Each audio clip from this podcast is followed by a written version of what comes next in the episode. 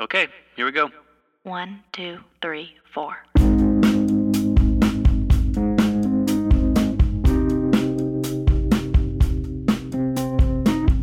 Welcome to Curious Creative Conversations, an interview series with various members of New York's artistic community, exploring their point of views on their work and its impact.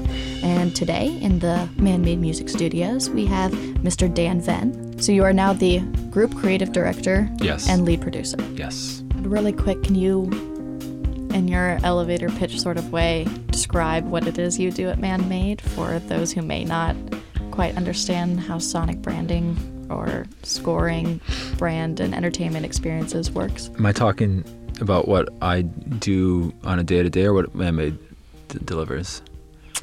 How what you do on a day-to-day de- defines what Man-Made delivers. I like that. Right? Nice Both. pivot. Both.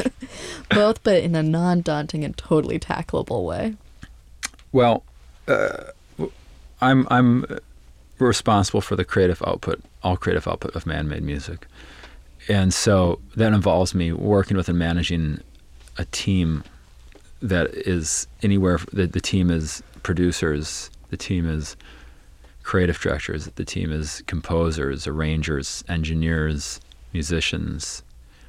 And when we develop a piece of music for anybody, it's quite the process from deciding what kind of musical directions we want to be leaning, what are the things we want people to feel, um, who are the who's the right team for this, down to, you know, that's the front end of the process, deciding what, what it's going to look like, what are my resources, how do I how do I allocate how do I allocate the right resources, how do I how do I cre- create an operation that's going to, you know, run smoothly. Run smoothly, you know, like what's it's almost like I'm creating an orchestra of people that mm-hmm. are going to produce these pieces of music that might... It's like fantasy orchestra instead of fantasy football. Yeah, totally. Pick your team to make the piece. Exactly. I like that. Oh my God. I like Million that analogy. Dollar idea. I like that analogy. That's where I wanted to get started today was your background. Like, where did you grow up? I grew up in Wisconsin. Mm-hmm. And I grew up in a small, a smallish town called Wausau. It's right in the center of the state. And uh, did you ever watch the show Making a Murderer? I did not. Oh, I'm so damn. sorry.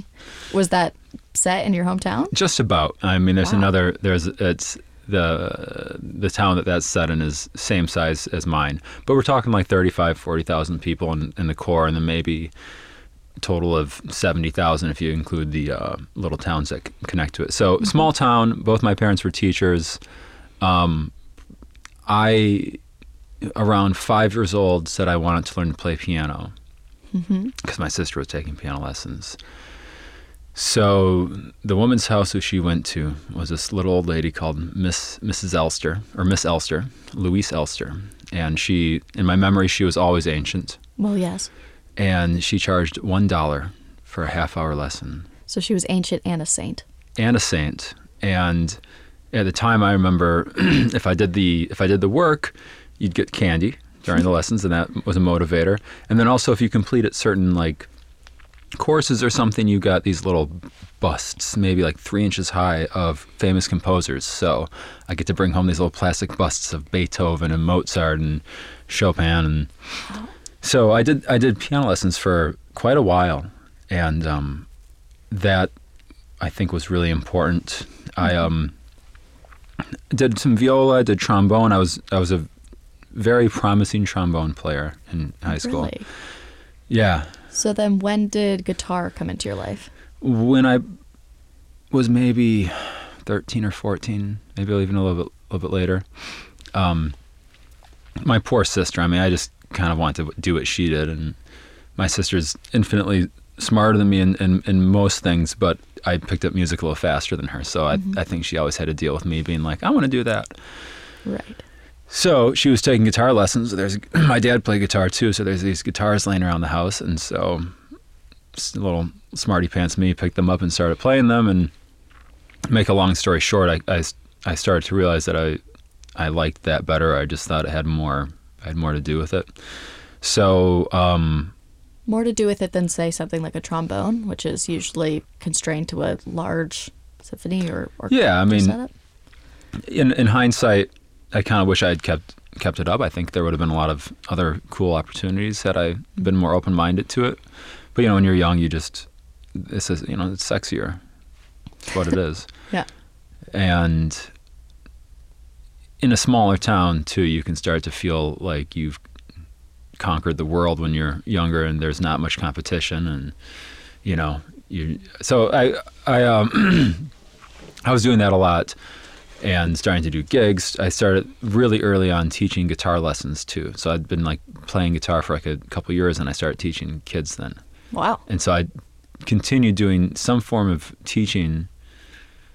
I mean, well up into my late twenties, mm-hmm. I was always teaching, and I think that was really important for how I developed. Was that I took, I taught way more than I actually took any lessons. I was always teaching. So you always have to do that process of like mm-hmm. flipping the process around in your mind, understanding what it, what it is, trying to relate it to people.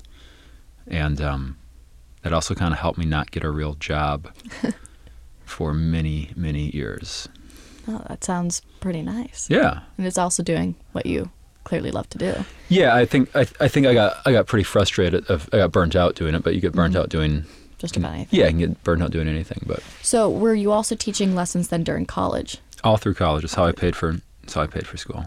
Wow. And were you in college in Wisconsin as well? So I went to University of Wisconsin-Madison, and mm-hmm. there, in addition to drinking, I got a degree in classical guitar.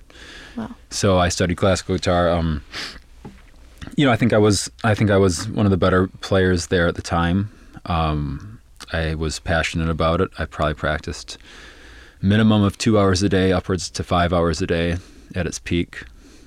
Um, I'd wake up and I'd do a half hour and I'd eat breakfast and I'd do something else and then I'd put another. So I was constantly, I'd, you know, constantly mm-hmm. practicing. Um, and Madison's it, a great place too. It's, it's it's an amazing city. I've heard nothing but positive things. If you like that vibe, you know. But were you pursuing this degree in classical guitar for a specific purpose? Like, was your dream to, like... be a concert be classical a, right. guitarist? Um, pause. I, I don't think I had any illusions of being at the, at, you know, that level. I think I, mm-hmm. I thought, if, if anything, I'd continue teaching and doing a variety of types of music. I didn't think mm-hmm. I'd ever end up being... If I if I would if I were to be a proper classical guitarist that performed, I, I knew that I'd have some kind of angle where I'd be doing my own music or doing something interesting. But I think I always thought I'd end up doing more education because it just was something that I, I felt mm-hmm. confident in doing, and I just kept getting more students, and it was like a constant in my life for many years.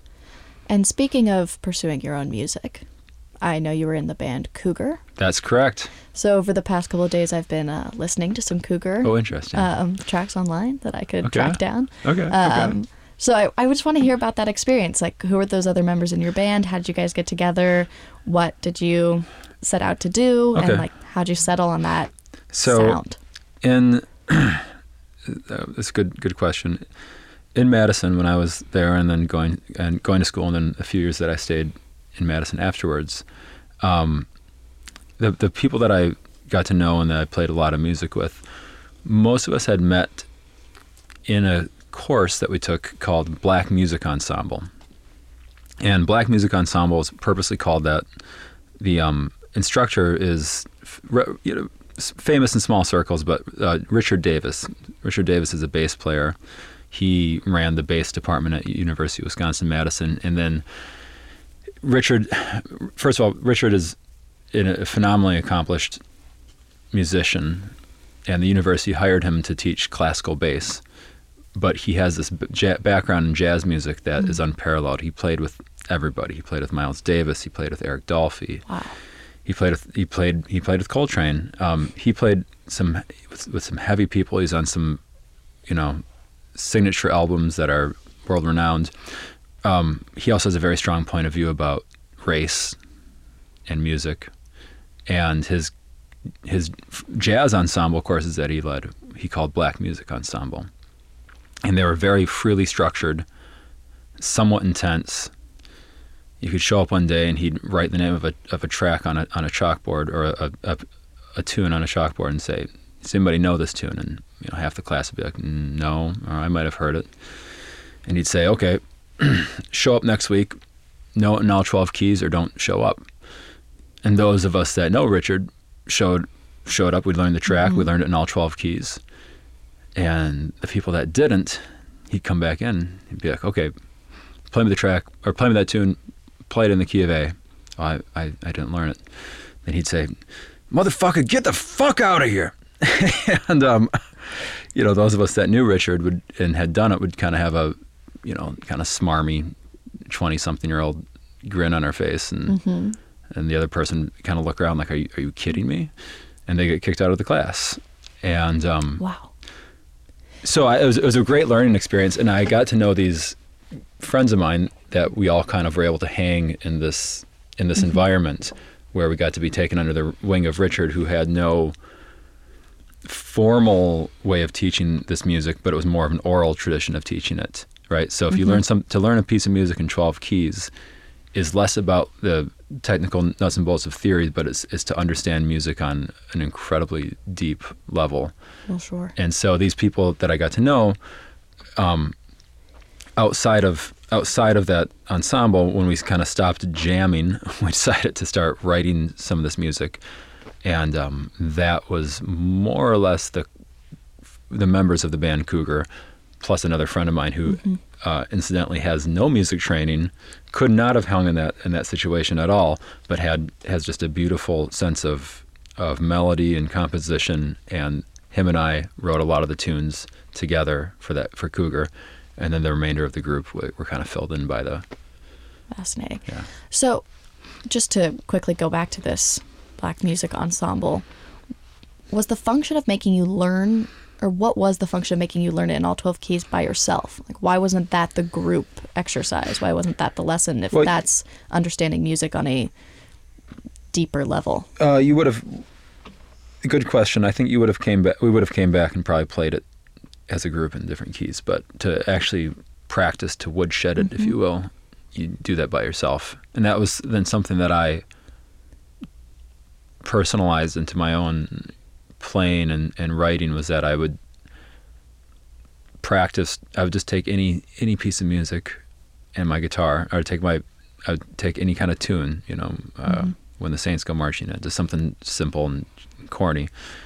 And I'd play it on my guitar, and then I'd go through all twelve keys, and that would be like a, a exercise or a warm-up that I would do.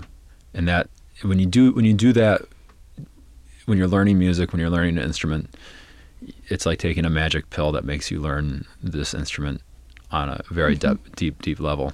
Doing it with other people, also very important. But. And so how did the learnings of that class then inform how you went on to write music for Cougar? Um, was it the style of music that not, you... Not so much. It was more It was more the um, the relationships that I formed with the people. Mm-hmm. So I, maybe that was a bit of a tangent that to get to the, talking about the people that were in the group. Uh, Todd Hill, the bass player, and Dave Scogan, the, the drummer, uh, the three of us had played in Black Music Ensemble together. And so we already had just that innate mm-hmm. communication then down. And so that was more of it than style or... the music theory kind of thing. I mean, I've spent so many years trying to forget that I went to music school when I do things like that. But those kind of, when when you know somebody and you've played music with them for so long, it it's amazing what the the connection is. And why are you trying to forget that you went to music school? Just so that your writing doesn't become overloaded with theory? Yeah, I don't I don't think I don't think the best composers are always the people that studied music. Interesting. Yeah. I don't think that's. I don't think there's a strong correlation there. Uh, it depends on the style we're talking about, mm-hmm. but um, I don't think to be a good songwriter, to be a good hook writer, to have a good sense of form, melody, mm-hmm. whatever it's going to be, you don't you don't need to study music for that. Do you feel that way about other art forms? Yeah, yeah, I think so. I think in any art, in any discipline, you can look at people that are outsiders, and they bring something to it that is a fresh perspective and unique. Mm-hmm. So I, I I think it's um, you know, I, that's like a how much time we have, right? I could I could talk about I could talk about the institutional institutionalizing of art forms as kind of this problematic. It kind of signifies the death of it, if you ask me. Interesting. Yeah. But wouldn't you also have to say, though, in some capacity, that the institutionalization of it is what led you to the members of the group you then created oh, music sure. with? It was it was great. Sure. No, without a doubt. Mm-hmm. I mean, the it's it's more like you study studying the craft of, of jazz and, and improvisation was never bad for me. It was, right. it was good for me. And it, I developed relationships with people that helped create more art. So it's like a tan, it's, it's tangential, you know? Mm-hmm. It's like you could have almost audited the classes or just hung out in the building and met the people and gone through a lot of motions. But getting a high G P A and, you know, mm-hmm. having the piece of paper doesn't necessarily mean anything. And it doesn't, necess- and it doesn't, you don't, tr- I don't believe one should be training for a career in jazz performance ever. It's just a bad idea. It just doesn't. That, that, there's there's no there's no industry around that. The so industry, is it the practicality that you think is a bad idea, or is it the like that that is in some way? I think the institution makes it sets it up in such a way that you're led to believe that there's an institu- that there's a industry of mm-hmm. being able to perform and do jazz music or classical mm-hmm. music for a living. The real industry is actually in the education of it, mm-hmm. right? So sure. it's it's um, but it's it's there. It's, it's a good thing. It's, they've got they've got um, there's pedagogy around it that exists. So it's therefore you can teach it, you can measure it, you can do classes in it, right. and the university can make it an offering, and people can get degrees in it. Is it the end of the world? No, it's a it's a good thing. I'm glad I did mm-hmm. it, but um. The institutionalization of it doesn't necessarily mean that you're going to produce, the world's going to have better and more jazz music and people are going to like it more. You know, right. that doesn't that doesn't equal that. It just means that you get people like me that study it and then go off and do something different with a, with those skills or that experience. Mm-hmm. And to that end, the institutionalization of it, of jazz specifically, also seems so counterintuitive to the founding of jazz. Sure. Which seems to strip it of all of its historical emotional, cultural context, mm-hmm. which really feels wrong on a deeper level, if you're thinking of it that way. No, totally. I mean, there's it's a books probably have been written about it. I'm sure you could write books about it, about what happens when you start to institutionalize an oral art, art form like mm-hmm. that too, and something that has complex roots, and it, you know, it sterilizes it. So when you were moving into writing your own work with Cougar, what were the aspirations for that group? Was it just a bunch of people who loved playing together, getting together to play their own thing? Or was it, let's create a sound that's different? Was it, let's push this somewhere outside of Madison? I think we just, we were all inspired by, and was, you know, time and, time and place is pretty important to the inception of anything like that. And so we're talking about turn of turn of the century, I guess. So two thousand, nineteen ninety-nine, two thousand, we're in the Midwest, and at that time there was a you know a, a decent amount of groups that were doing what could be classified as post rock, instrumental rock, and among them would be bands like um, Tortoise, which is from Chicago. They're from Chicago. Mogwai.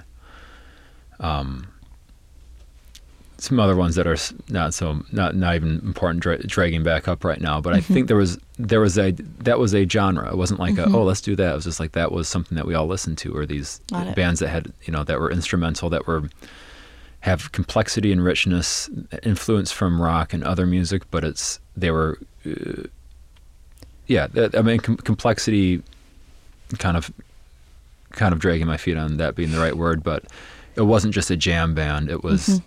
They were through, through composed pieces of music that were that just felt good to listen to, and that's about, kind of about what it, what it was. And I'd also like to point out that we named ourselves in two thousand one before the word cougar meant what it means today. So I just want to say that's so unfortunate, or maybe better because then it's not intentional. But I don't know. But you look back on it. Where did cougar come from then? Well, I think we the animal. Well, right, the animal, and I think it's one of those things you look back on when you're doing something like that and you think you're being one hundred percent original, and then you look at the people that are influencing you, you're like, oh shit, there's Tortoise, that's a there's Caribou, mm-hmm. Mogwai is an animal, you know, there's all these bands sure. that have like these, you know, animal names. You're like, oh, all right, I guess that's what, that's what we were doing.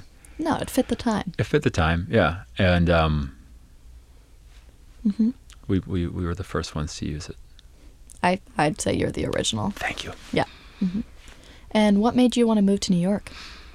Well, I had finished, so I finished my undergrad in Madison in classical guitar. And I had, a, you know, coming out of there, I had a lot of momentum, and I applied and auditioned to and got accepted to a bunch of schools for my master's, and I was mm-hmm. going to do classical guitar. So I applied to Manhattan School of Music, San Francisco Conservatory, uh, Northwestern University, a few a few other places that had some pretty stellar music performance programs. Sure. And then I just kind of, I got accepted, and I, I kind of balked for a second. I don't know if I want to do this. And so then I kind of hung out in Madison for a bit, really then working on different types of music, working on jazz, working on playing with people. As kind of with classical guitar, you're, you, it's you in a room by yourself, and you start mm-hmm. to kind of be like, is this what I want to do? Mm-hmm. So then I said, oh, maybe I'll go study jazz guitar somewhere. And make a long story short, I knew that I could get into N Y U. I knew it had a decent jazz program. I, Richard Davis, going back to the person from Black Music Ensemble, mm-hmm. had told me rather bluntly, go to New York. And I was like, why should I go to New York? He's like, just go to New York, get the fuck out of here, you know? And so I took I took his advice, and I thought, mm-hmm. well, you know, I can do anything for two years, whatever, you know, get a master's degree. Uh, I got married, and then like we got married, and then a, a month or two later, we moved to New York. And it was just, you know, let's see what happens. Just go there, get a master's degree, and then life is young. Mm-hmm. We're young, let's just see see what happens. And now I've been here for twelve years. So I didn't really leave after mm-hmm. the master's degree at all. And how did your master's degree, if it did, lead you to being at Man-Made? Um, or what was the trajectory between those two it's really, points? It's really similar to the the how I would have expanded upon my undergrad degree in, in Madison, is that is I met people. Mm-hmm. And one of the people I met was actually Mike McAllister. You've probably heard me mention before. Sure. Um, Mike is one of the writers that, that we use for Man-Made, and he's a phenomenally talented individual. Um, but some people like like him and a f- few other people that I got to know were starting to get into composition. Mm-hmm. And I also met Brian Sherman, who works for us around that time too. And those kind of connections, those people, just you, you learn new skills, you learn new avenues for for career, and um, I just started to get more into writing and producing on my own. And um, I'll tell you a really kind of corny story. Oh, please do. Yes, I'm, I'm sure. I'm, I'm sure you're just dying for mm-hmm. something with tons of tons of tons of sap and insight. Hey, this podcast needs a lot more corniness than I'm willing to. Oh, get. Great. So, oh, great. Please, please contribute. So. the, The apartment that I live in right now, this, trust me, this all comes together at the end. The apartment I live in now is the same apartment my wife and I moved into twelve years ago. R- rare, like we're like a we're like the unicorn couple yeah. of, of, of, of Brooklyn. And so it's an old it's an old old apartment, charming, you know, obviously affordable. And when we first moved in, from our back window, you could see a little sliver of downtown Manhattan. You could see a little bit of the skyline. That was kind of cool, right? Mm-hmm. And the jackasses next to us that bought the building, when they bought the building, they um, decided to put an extra story on it and expand it to out, expand it out the back.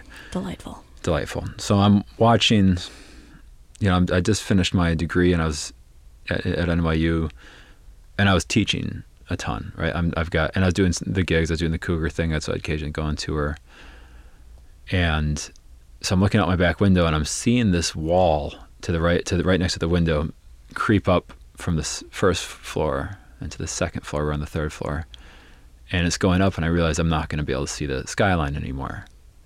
And I was like, there's nothing I can do about that. You know, what mm-hmm. am I going to do? Go complain to this person? I'm a renter. My landlord doesn't give right. a shit. Chain yourself to the building. Yeah, store, yeah, right. exactly. Watching these cinder blocks go up. And I was like, I don't know why I remember that as being like a moment where I was like, okay, I got to take, I got to, I got to, I got to be a little more aggressive out here. It was kind of like the thought I, I had. I think I had, it was, for some reason, there was, there was some, like I said, it's maybe it was a little sappy story, but there was, it was oh. some, something kind of flipped in my mind where I was like, okay, fuck this. I got to be a little more proactive in what I'm doing out here in New York and take advantage of things.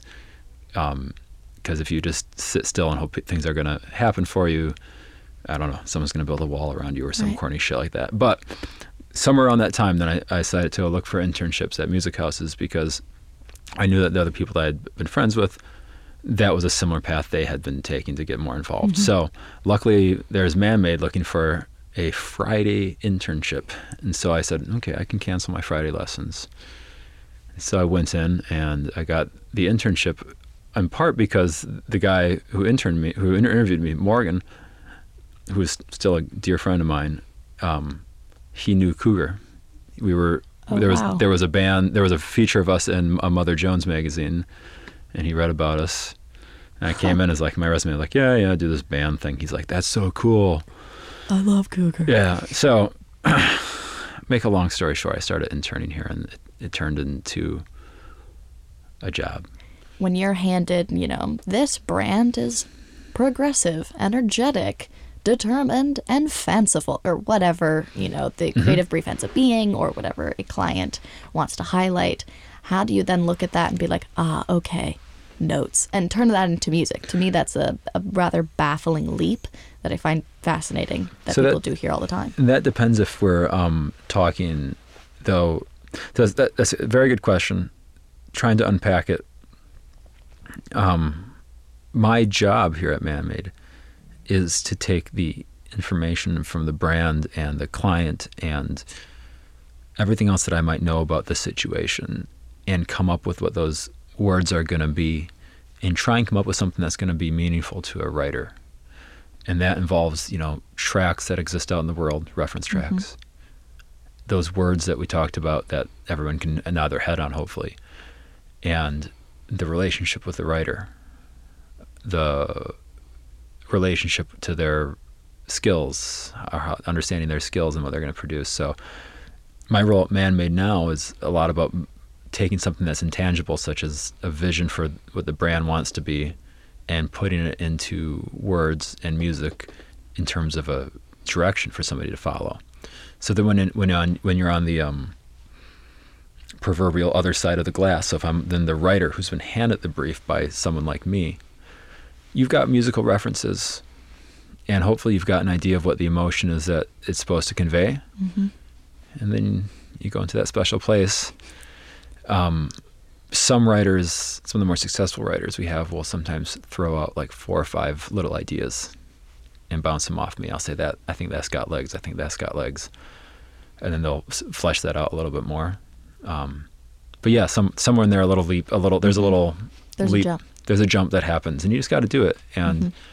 but there's a lot of guidance, like you know where you kind of know where you're going. You know the genre, you know the instrumentation to speak about the nuts and bolts of it. Mm-hmm. The harder part is like, you know, I guess you mentioned the word progressive, which I don't know if I'd put on a brief, but it very well it very well would be in the discussion. We want to mm-hmm. look progressive. Our brand wants to feel like we're right. forward leaning, whatever mm-hmm. the hell that means, right? And so trying to interpret that into something that a writer can be like, okay, I get I get what I'm going to do. That's a big part of the, the job too.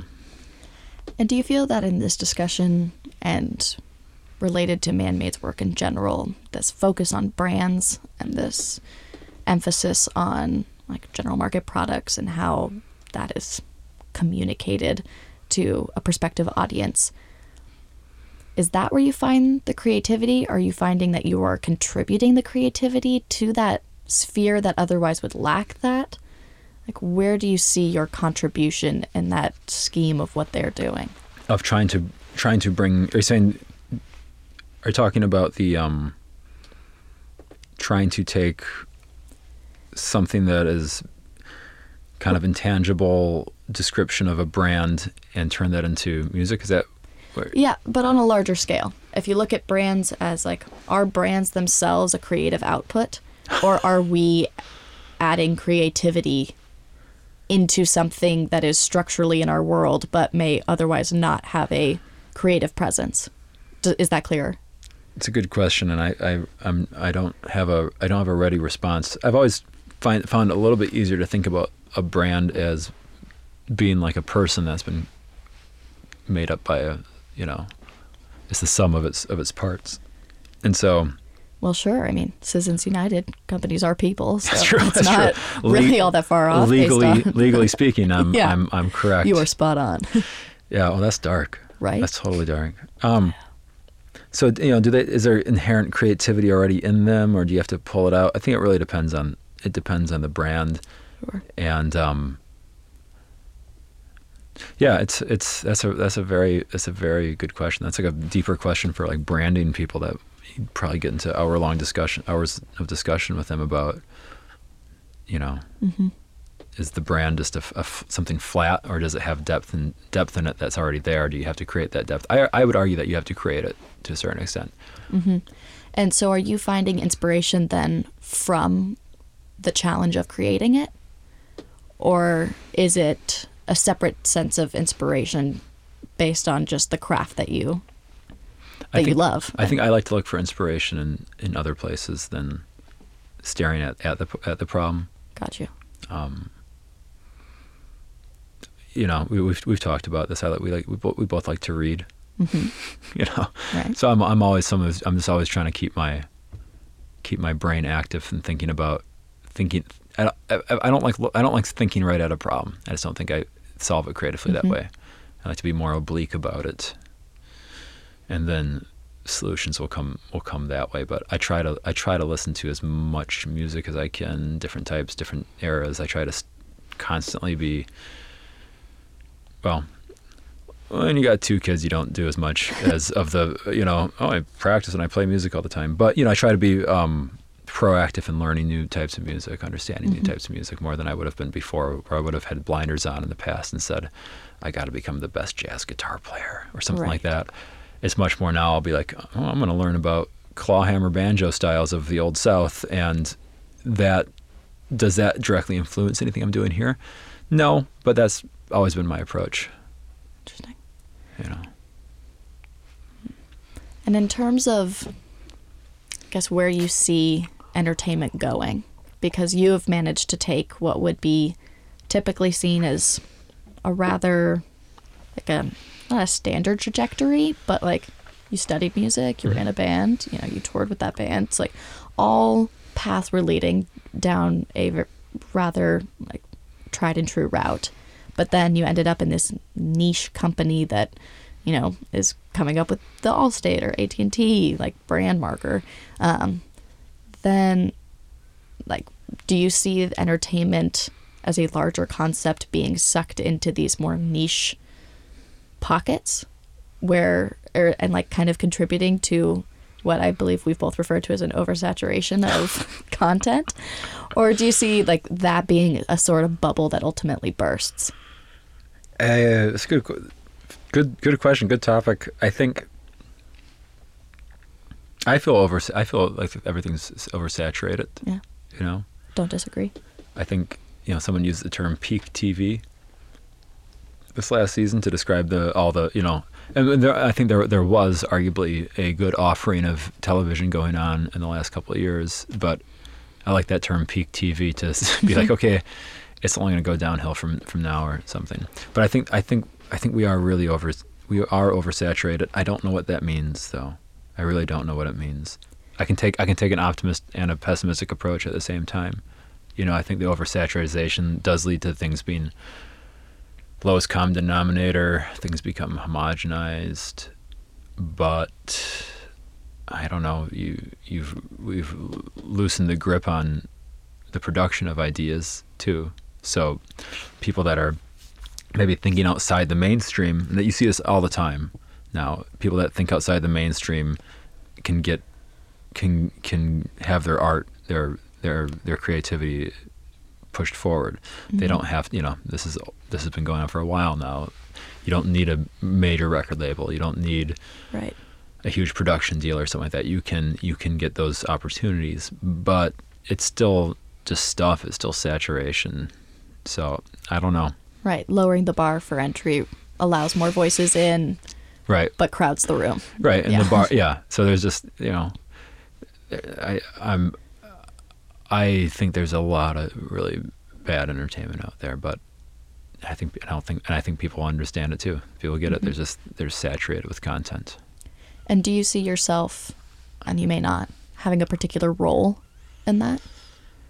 Do you see as like you're adding to the saturation, or is this kind of discipline to look at picking up banjo or studying music in a more holistic sense a diversion from that? I think in my personal interests, I'm a I diverge from it, mm-hmm. and I'm more interested in things that are um, counterculture. I'm more interested in things that are, uh, I guess, avant-garde or something like that. I'm I'm interested in that a lot, but do I, you know, well, do I see myself contributing to the saturation? It's nice that man-made. To kind of focus out on man-made for a second, man-made is holding on to a vision, though, of understanding stuff that's going to be long-lasting. Sure. Which I think if you can just put that as, like, the focus on what our output is, it really helps understand more what we do.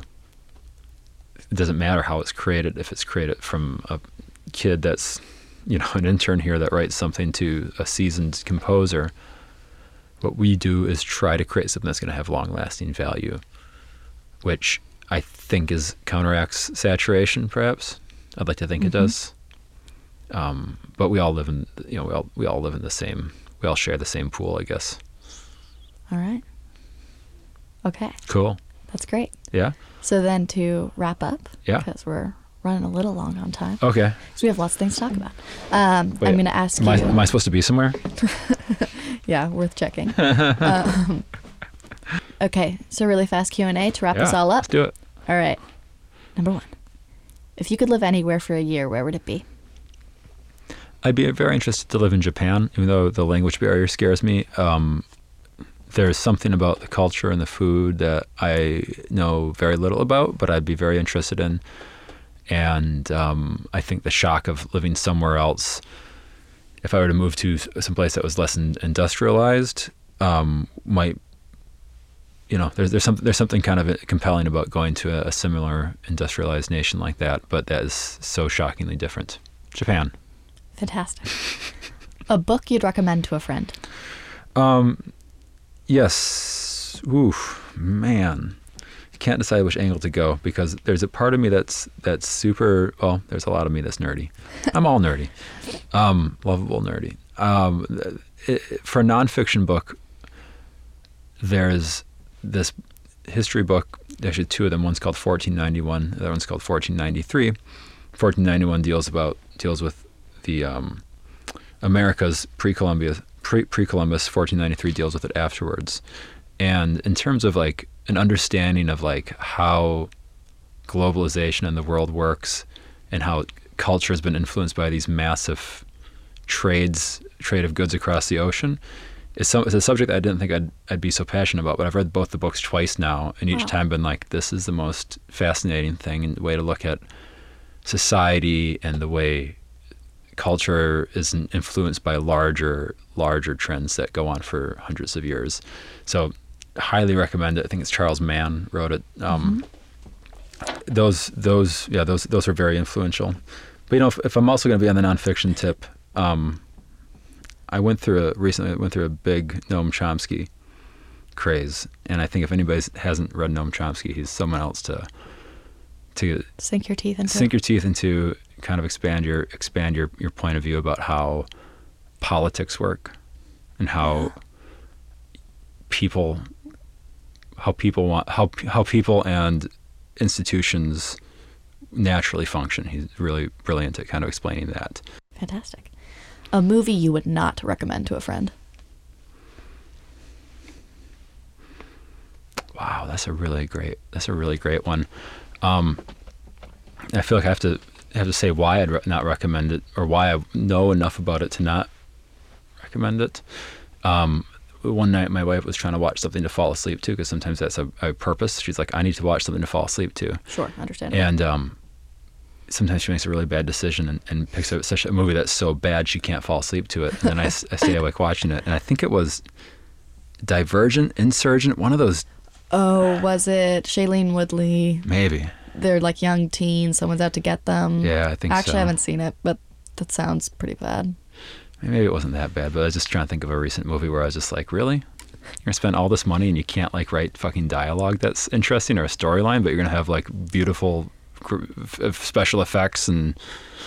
Well, that's where the money went. I, guess, I guess so, yeah. But it sounds like the script was written by like a precocious like eleven or twelve-year-old. Mm-hmm. Who just got their first word processing unit. Yeah, exactly. Okay. Uh, what's a profession other than your own that you'd like to try? Profession other than my own that I'd like to try. Um, so nothing music related. Nothing music related. There's been a f- there's been a few times where I've been interested in um, political strategy. Huh.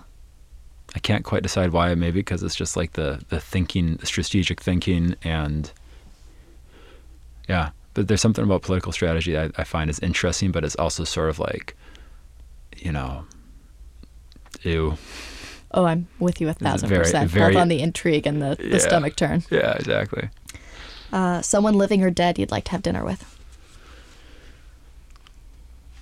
Um, I should have this one ready, shouldn't I? Because it's a, it's, it's one of those questions that. It's one of them. It's one of those. It's one of those types of questions that gets asked a lot.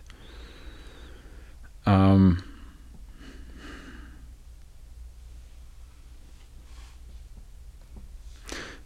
It might be a surprising answer, but like uh, now that we're getting to the end of Ob- President Obama's term, and I can reflect on him, and I listen to the way he speaks, and I listen to his speeches, I'm really taken at what we had for eight years, and um, I'm going to go with Obama. Why not? Fuck it. I'm with you. Yeah. Um, Justin, our beautiful sound engineer, is also with you. Oh, nice. Conversation yeah. Earlier. Um, okay, and the final two. A moment when you felt lost. A moment when I felt lost. You know, it's great that I that you asked that, because I can reference back to the wall being built mm-hmm. outside my apartment Very and feeling like there's no way I can fight that wall by teaching guitar lessons to little kids and people having midlife crisis, crises. So, yeah. And a moment when you felt like you were on track. Um...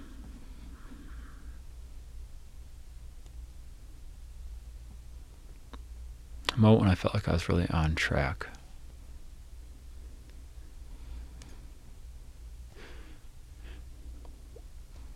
Well, I think I think I could go go with the one of the the birth of my first or second kid. Um. That's just a that's a that's a conscious expanding, universe expanding kind of experience, and so you're able to kind of. Stop feeling like you should be in a motivational poster on somebody's wall with, you know, the eagle flying or some shit like that, and you, you actually can look at the bigger picture of your life and family. So even though I don't know if it's like it was, don't, you know, when you have a kid, when you have your kid, there's a million things going on in your brain. You don't always feel like, well, now I got this securely locked down. There's a, there's a big feeling mm-hmm. of like, wow, I'm I'm falling, but at the same time, uh, in terms of a, a shift in your perspective on what life is, and a positive one at that, I would put uh, the birth of one of my kids or both of them. So, you know, you can't have favorites, although I do. And on that note, I think we're good. Yay. Thank this you was fun. so much, Dan. I yeah. really appreciate it. This was great. Cool.